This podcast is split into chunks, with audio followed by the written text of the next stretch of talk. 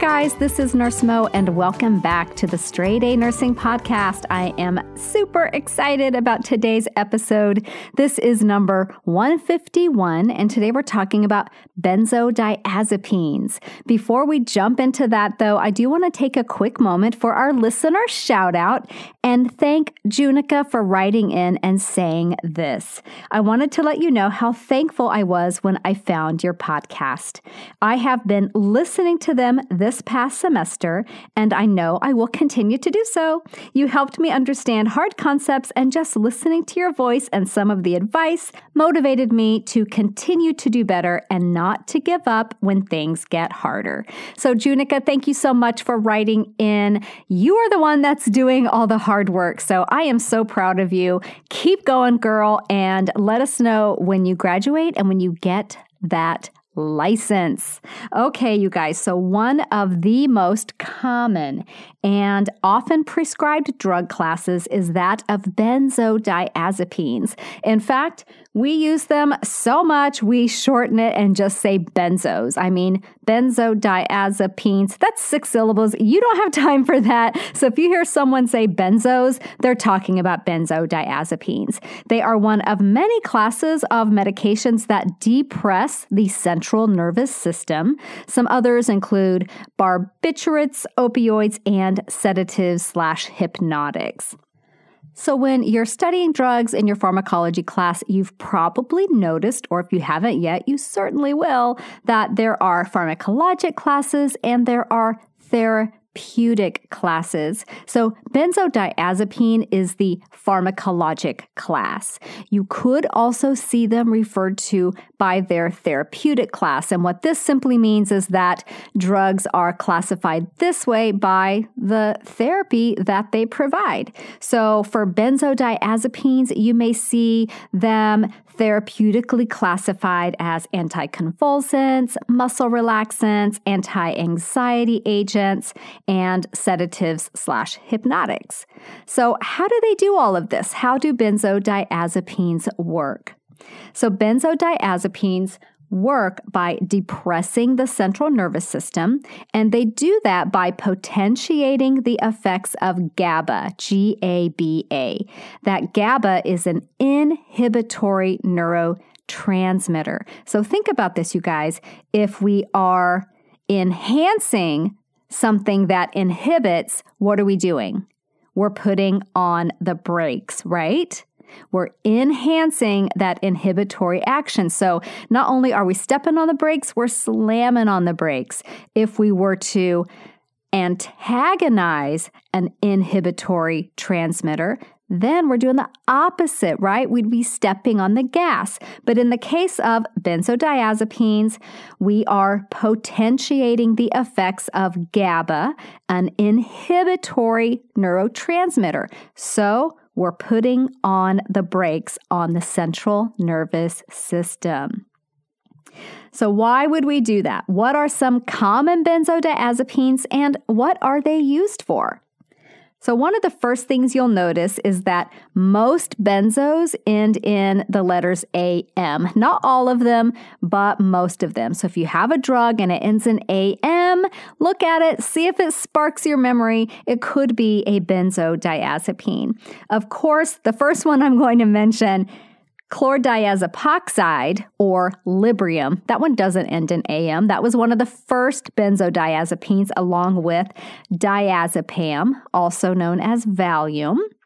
Some other really common ones you'll see are alprazolam, which is Xanax brand name, lorazepam, which goes by brand name Ativan, and midazolam, which goes by brand name Versed. And in the clinical setting, sometimes we call it midazolam because we use it a lot to sedate patients and it's just magical. So a little bit of midazolam is sometimes what the patient needs, right?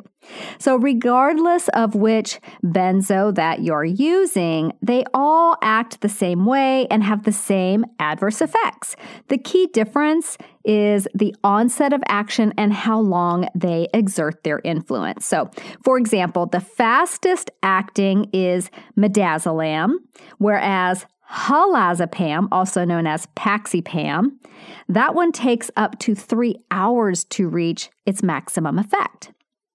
And then diazepam and alprazolam, when they're taken PO, have an onset of about 60 minutes, but can last up to 24 hours. Another really common one, lorazepam, lasts about 12 hours when taken by mouth. So it's really important to know which benzodiazepine your patient is taking so that you kind of know how long they're going to need to be monitored for adverse effects.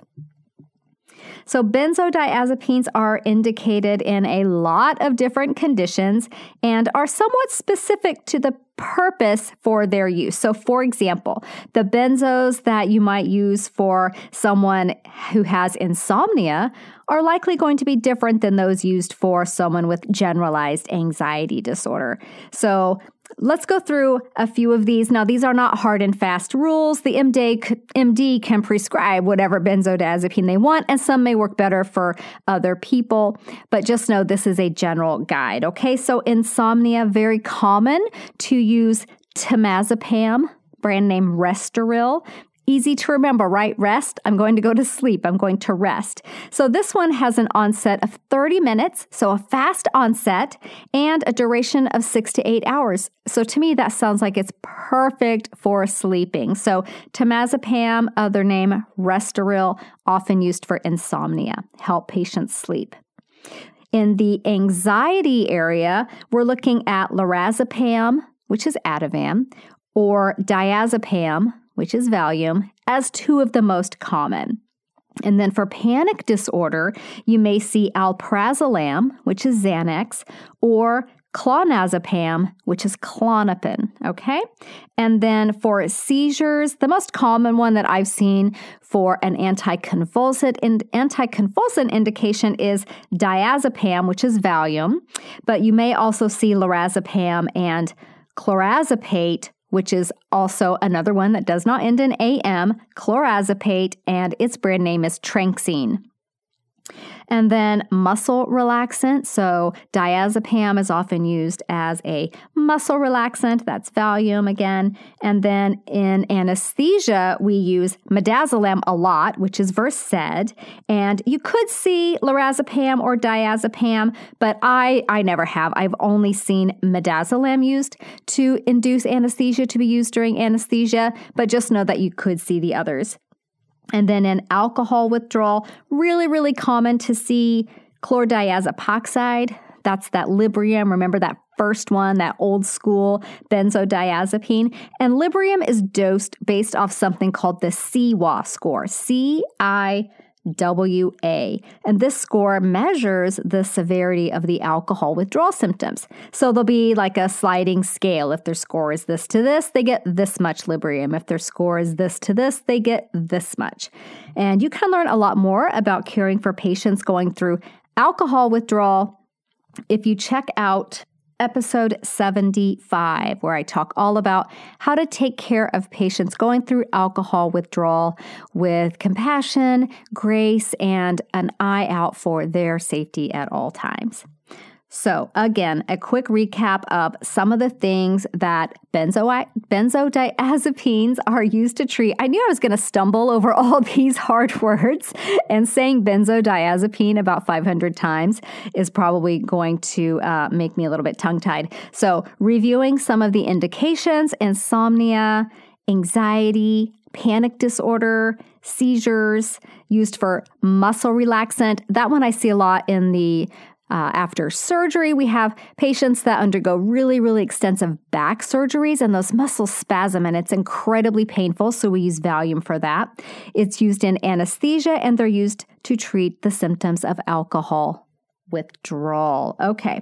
So anytime you have a medication that is a CNS depressant, there is potential for abuse. So, benzodiazepines are a Schedule 4 controlled substance. So, it's definitely not something that people can just go to Rite Aid and pick up, right?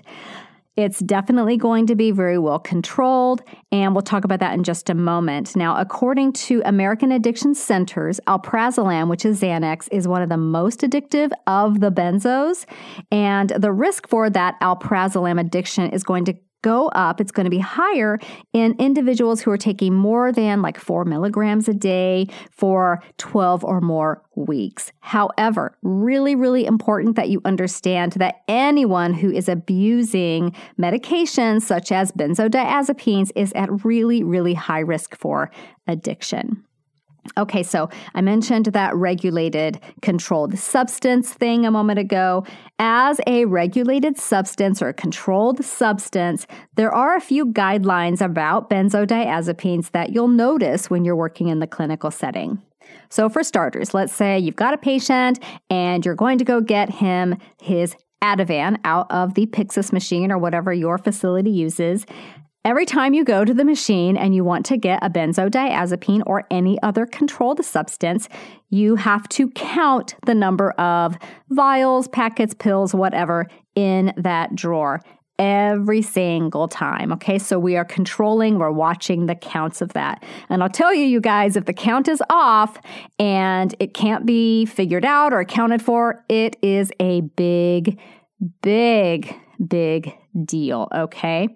I heard about a nurse once who had gotten a, I think it was a bag of something like Versed or something like fentanyl. I can't remember. It was a controlled substance out of the Pyxis, right? And then I think they took it to the bedside and didn't hang it up right away. I can't remember the exact details of the story, but a it went missing. Okay. So they think maybe a family member took it. And I am not kidding you. The uh, DEA showed up to interview this nurse. It was a really, really big deal. So, anyway, we control these very carefully. They're counted every time you take a medication out of the machine. And then let's say your Ativan came in a one milligram pill and your order was to give 0.5 milligrams. That's pretty common. So, you're going to have to account for that other 0.5 milligrams. You do something we called wasting. You have to waste or throw out into the medication bin that other 0.5 milligram, that other half of the tablet in the presence of another licensed individual. And then they also dual sign that waste in the Pyxis or whatever machine that you are using. Okay, so that is just a little bit of how tightly controlled these things are in the clinical setting. And we could talk a whole other podcast about what hospitals do to decrease diversion. And diversion is when nurses or other healthcare providers divert medication and basically are taking it away from the hospital and diverting it to their own use. And it's way more common than you guys think. And we can talk a lot about that at another time because it's really interesting and the things that you can do to maybe spot diversion in a coworker so that you can help them. Okay, the, the key with diversion is the general attitude is not one of uh, punitive nature. It's more like we want to get these people help because they have an addiction and they need help, and we don't want them working impaired. So we'll talk about diversion at another time. The other key thing that you'll notice with this controlled substance and any controlled substance is that if the patient has a prescription, they're only going to get, you know, a, a smallish number at any given time. Okay, so that brings up the question is is tolerance the same as addiction or abuse? So, you're going to hear the term tolerance a lot when you're working with patients, especially when you're talking about medications, especially when they're used long term. And those medications are things like opioids or benzodiazepines. So, tolerance occurs when the individual requires higher and higher doses of a medication in order for it to produce a physiological effect. It's a very common issue with medications that act on the central nervous system. So, just because someone's physical body has developed a physiological tolerance to a medication does not mean that they are addicted or they are abusing the substance. Okay, I just want you to be very aware of that. So, let's talk a little bit about some guidelines for safe benzodiazepine administration. So before you give a benzo, you want to assess the patient for any contraindications. So that could be low blood pressure, that could be decreased level of consciousness, sleep apnea, which can cause, you know, set the patient up for respiratory uh, distress, and angle closure glaucoma. Those are just a few. There are others. For a complete list, of course, always refer to your reference that you use. I love Davis Drug Guide. The online reference is just phenomenal. I could not get by without it. You'll also want to uh, use benzos very cautiously in a whole bunch of circumstances, such as COPD, maybe if the patient has severe renal or uh, hepatic impairment, history of suicidal ideation or a suicidal attempt if they have a concurrent substance abuse disorder, or if they're taking other things that depress the central nervous system, or if they have, um, if they are of an advanced age, as we, as we say. You'll often hear the phrase start low and go slow. That's what we say when we're talking about a lot about medication administration and dosing with geriatric patients. So, benzos are also used very cautiously in children, and the only time I've ever seen them used in children is as that anticonvulsant indication. And if you guys are at all interested in this topic, it just made me think of it. The book the Spirit Catches You and You Fall Down is an excellent, excellent book that talks about a, Hmong child with severe, severe epilepsy and I just remembered as I was reading that book, I learned about the use of Valium as an anticonvulsant as I was reading that book. Though the book is about the cultural divide in our healthcare system. It's absolutely fascinating reading, and it really opens your eyes up to um, the importance of cultural sensitivity, cultural inquiry when you're working with patients from other cultures. Okay, so back to our safe administration discussion. Most benzodiazepines are PO medications, with some given IV in the clinical setting.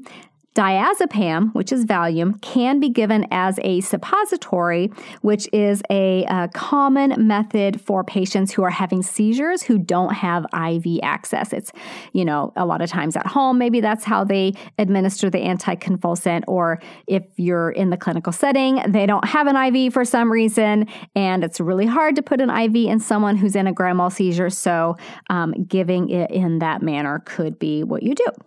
So, your assessment when you are administering benzodiazepines include things like the two big ones I would say are monitor respiratory status and monitor neurological status. So Respiratory wise, benzos can reduce respiratory drive in some people, especially those with sleep apnea, and exacerbate the respiratory depression of opioids. So be very, very careful when giving benzos along with opioids. It's not that we don't do it, we're just very, very careful with that, with a lot of very, very close monitoring. Snoring, if your patient, you know, you give your patient some IV Valium and now they're snoring, that's not something to just be brushed off like, oh, wow, Bob's snoring over there. No, snoring is a partial airway obstruction. So that patient's um, airway needs to be repositioned or they may need something like an OPA. You'll also monitor neurological status. So you're observing their level of consciousness because Benzodiazepines are central nervous system depressants especially when, you know, given a very high dose or when taken in conjunction with another CNS depressant like an opioid. Can even occur when taking something like diphenhydramine, which as an antihistamine causes that drowsiness. So just be very aware of the other medications that your patient is receiving. And if mom is taking benzos while pregnant, the baby will need to be monitored for, I believe it's a few weeks, maybe even longer, for signs of benzodiazepine withdrawal. Okay, so we've gotten our benzodiazepines. Let's say you're working in a clinic or the patient's going home, but they're being prescribed some Valium for their back spasms and their back pain, and you want to do some really good patient teaching around that. So, some key factors to include in your patient teaching for benzos are avoid alcohol while taking this medication, okay? You'd be surprised. You'd think that would go without saying, but it doesn't. You have to say it. They should also avoid other CNS depressants unless prescribed by their physician to take them together. It's not uncommon for patients to be prescribed, uh, you know, like a Norco and a Valium at low doses, but only do that if that is exactly how they are prescribed by the physician. The medication does not treat the underlying anxiety disorder if that's why the patient is taking it. So just make sure they know that this is not a cure for your underlying disorder, it's going to help you with your symptoms. So they may need other tactics for managing and addressing their underlying anxiety disorder.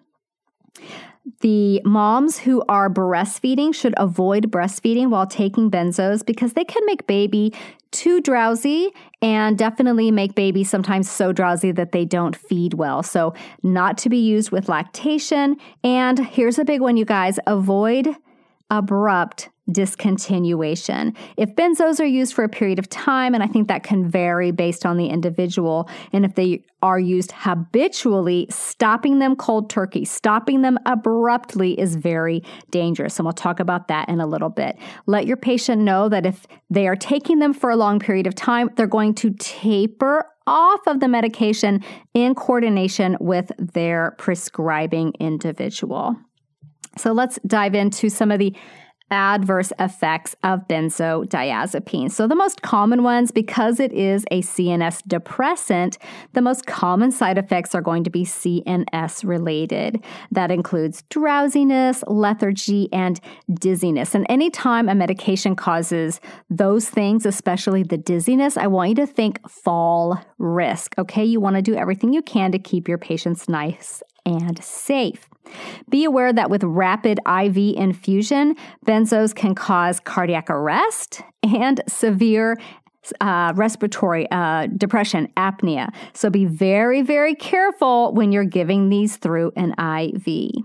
So, what are um, the signs of withdrawal. Okay, so your patient's going to be coming off the benzos or wants to quit them. So, the reason you want your patient to taper off the benzos is because of that risk for some pretty significant withdrawal symptoms. And those are going to be exacerbated and much worse if they stop cold turkey, if they stop abruptly.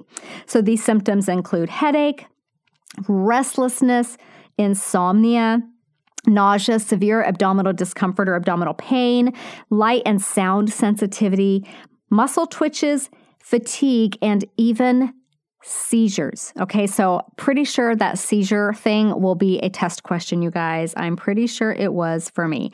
So if you've listened to my psychopharmacology podcast episode, which is an oldie. It's episode 13. So go back and check that out if you're struggling with psychopharmacology. But one of the things that I do in that episode, and I also have an accompanying blog post about it with, I, I think even something you can download. I'm not, I'm not entirely 100% sure, but I think so, is I made up goof goofy, goofy stories, you guys. And these goofy stories helped me remember the side effect profiles of these psychopharmacological agents because there's a lot of them. And that's one of the reasons why psychopharmacology is so challenging. And I knew I needed a way to keep them all straight. So I made up really goofy stories that helped me. Maybe it will help you. So I'm going to share the one that I wrote about benzodiazepines with you and kind of how this works. So I pulled out the key, you know, um, element about the benzodiazepines that I needed to know for my exams, the things that I was struggling with remembering, and I worked them into a story about Benzo the clown. Okay, and then as it's written, I've got those key words in bold. So visually, I'm clued in that that's the element of this silly story that gives me a hint about the benzodiazepine uh, side effects. Okay, so the goofy story is this Benzo the clown, like most clowns, was very tolerant of small children. Though, truth be told, they made him extremely tired. One day, he decided to stop seeing the children completely. I'm done with this headache, he said. But once he got home, he realized he missed the kids, and he stayed up all night thinking about them. The next day, he skipped breakfast, which made him feel dizzy, but he didn't care. He ran so fast to see the kids that he got dizzy, fell down, hit his head, and had a seizure. So, the key words from that silly little story are that he was tolerant of small children, right? Tolerance can develop. Uh, the children made him extremely tired. A side effect is fatigue. He said he was going to stop seeing the children. Well, that's because abrupt stopping can cause problems, and we don't want to do that. He said, I'm done with this headache. That's because if you stop abruptly, one of the side effects of that is headache. When he uh, was missing the kids, he stayed up all night thinking about them. That's because stopping abruptly can cause insomnia and a lack of appetite. He skipped breakfast the next day and he got dizzy, hit his head, and had a seizure, which would be the worst thing that could happen from that abrupt uh, stopping of the medication. So maybe that will help you. Maybe you think I'm just, um, you know, I have too much time on my hands, but that's how I remembered the side effect profile for psychopharmacology. So I help that that helps you understand this common class of medications and that you feel more confident the next time you see one on an exam or in the clinical setting. So I will see you guys back here next week where we will be diving into sinus rhythm. So if you're interested in learning more about that, then come back next week and I'll see you then. Bye for now. This podcast is brought to you by Straight A Nursing.